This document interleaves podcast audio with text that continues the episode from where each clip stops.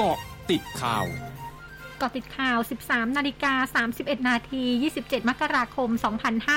2565 นางสาวไตรสุรี ไตรสรณกุล รองโฆษกประจำสำนักนายกรัฐมนตรีเผย นายอนุทิน ชาญวีรกูล รองนายกรัฐมนตรี และรัฐมนตรีว่าการกระทรวงสาธารณสุข ระบุในการประชุมคณะกรรมการโรคติดต่อแห่งชาติว่า นายกรัฐมนตรีได้ขอบคุณผู้เชี่ยวชาญและผู้ทรงคุณวุฒิที่ได้ให้คำแนะนำแก่รัฐบาล จนประเทศไทยสามารถควบคุมโรคโควิด -19 ให้อยู่ในระดับที่บริหารจัดการได้ นอกจากนี้บุคลากรทางการแพทย์และด่านหน้าได้รับวัคซีนเข็มที่ 4 ครบร้อยเปอร์เซ็นต์แล้ว พร้อมขอให้หน่วยงานที่เกี่ยวข้องให้การสนับสนุนการกระจายวัคซีนสำหรับกลุ่มเด็กอายุ 5-11 ปี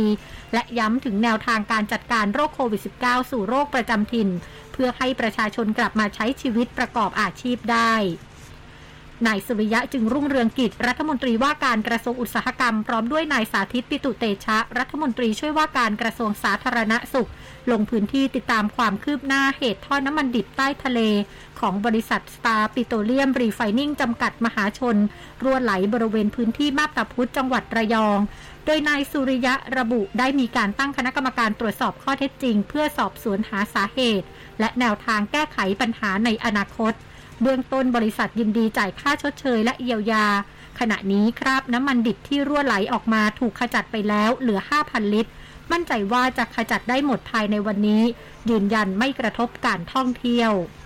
ด้านนายสาธิตปิตุเตชะ รัฐมนตรีช่วยว่าการกระทรวงสาธารณสุขระบุ ปริมาณคราบน้ำมันที่เหลืออยู่ในขณะนี้จะไม่ส่งผลกระทบซ้ำรอยปี 2556ย้ำบริษัทต้องรับผิดชอบดูแลเยียวยาความเสียหายที่เกิดขึ้นกับทุกส่วน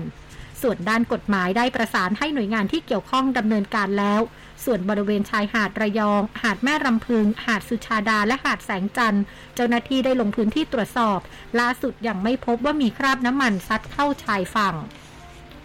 นายชวนหลีกภัยประธานสภาผู้แทนราษฎรเผยความคืบหน้าในการพิจารณายติอภิปรายทั่วไปแบบไม่ลงมติตามมาตรา 152 ว่า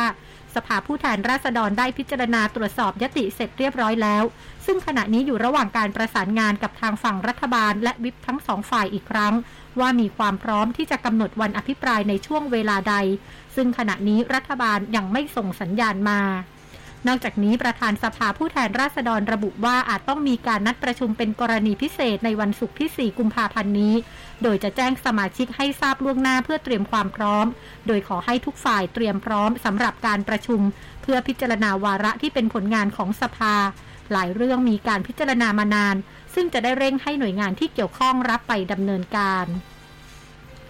นายกรจติกาวนิชหัวหน้าพักกล้า ระบุถึงบรรยากาศการหาเสียงเลือกตั้งซ่อมสสกทมเขต 9 หลัก4จตุจักรช่วงโค้งสุดท้ายว่า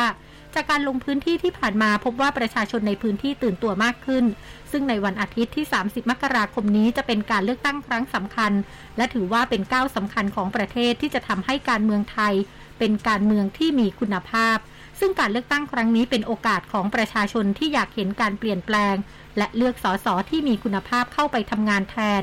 มั่นใจหากนายอัธวิทย์สุวรรณพักดี ผู้สมัครสสจากพรรคกล้าเข้าสภา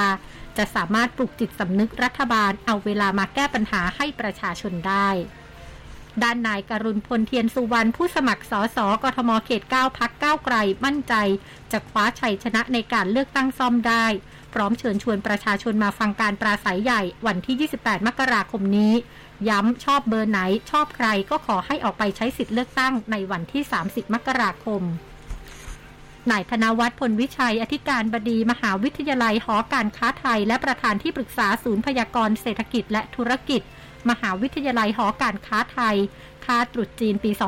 2565 มีเงินสะพัด 39,627 ล้านบาท อยู่ในระดับต่ำสุดในรอบ 11 ปี นับตั้งแต่ปี 2555 ลดลงร้อยละ 11.82 จากปีก่อน และปรับตัวลดลงต่อเนื่องเป็นปีที่ 3 โดยมีปัจจัยกดดันสำคัญจากปัญหาราคาสินค้าแพง และยังไม่เห็นความจำเป็นที่จะมีการปรับลดคาดการเศรษฐกิจในปีนี้ ที่คาดว่าจะขยายตัวได้ไม่ต่ำกว่าร้อยละ 3.5 อัตราเงินเฟอ้ออยู่ที่ร้อยละ 2 และคาดว่าคณะกรรมการนโยบายการเงินควรมีการพิจารณาขึ้นอัตราดอกเบี้ยในไตรมาสที่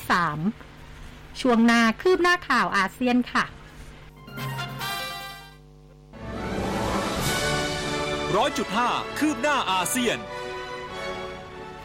เขตเฟิงไทยในกรุงปักกิ่งของจีนขยายพื้นที่ที่ขอให้ประชาชนงดออกนอกเคหสถาน โดยปราศจากเหตุผลที่จำเป็น และต้องตรวจหาเชื้อไวรัสโควิด -19 รายวัน โดยการดำเนินการดังกล่าวเริ่มตั้งแต่คืนที่ผ่านมาเพื่อลดความเสี่ยงของการระบาดของเชื้อไวรัสโควิด -19 ในช่วงไม่ถึง 10 วันก่อนเข้าสู่การแข่งขันปักกิ่งโอลิมปิกฤดูหนาว ด้านคณะผู้จัดการแข่งขันกีฬาปักกิ่งโอลิมปิกฤดูหนาว ผ่อนคลายข้อกำหนดเรื่องการตรวจหาเชื้อไวรัสโควิด -19 สำหรับผู้มีส่วนเกี่ยวข้องกับการแข่งขัน ขณะที่นับตั้งแต่วันที่ 4 มกราคม พบผู้ติดเชื้อไวรัสโควิด -19 จำนวน 106 ราย จากจำนวนผู้เกี่ยวข้องกับการแข่งขันมากกว่า 3,000 คนที่เดินทางถึงจีน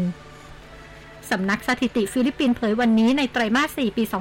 2564 ผลิตภัณฑ์มวลรวมในประเทศหรือ GDP ของฟิลิปปินส์ขยายตัวร้อยละ 7.7 และตลอดปี 2564 GDP ฟิลิปปินส์ขยายตัวร้อยละ 5.6 โดยได้รับปัจจัยหลักจากการขยายตัวของภาคอุตสาหกรรมและภาคบริการ ที่ขยายตัวร้อยละ 8.2 และร้อยละ 5.3 ตามลำดับ ทั้งหมดคือเกาะติดข่าวในช่วงนี้ภัยดัญญางานสถินรายงานค่ะ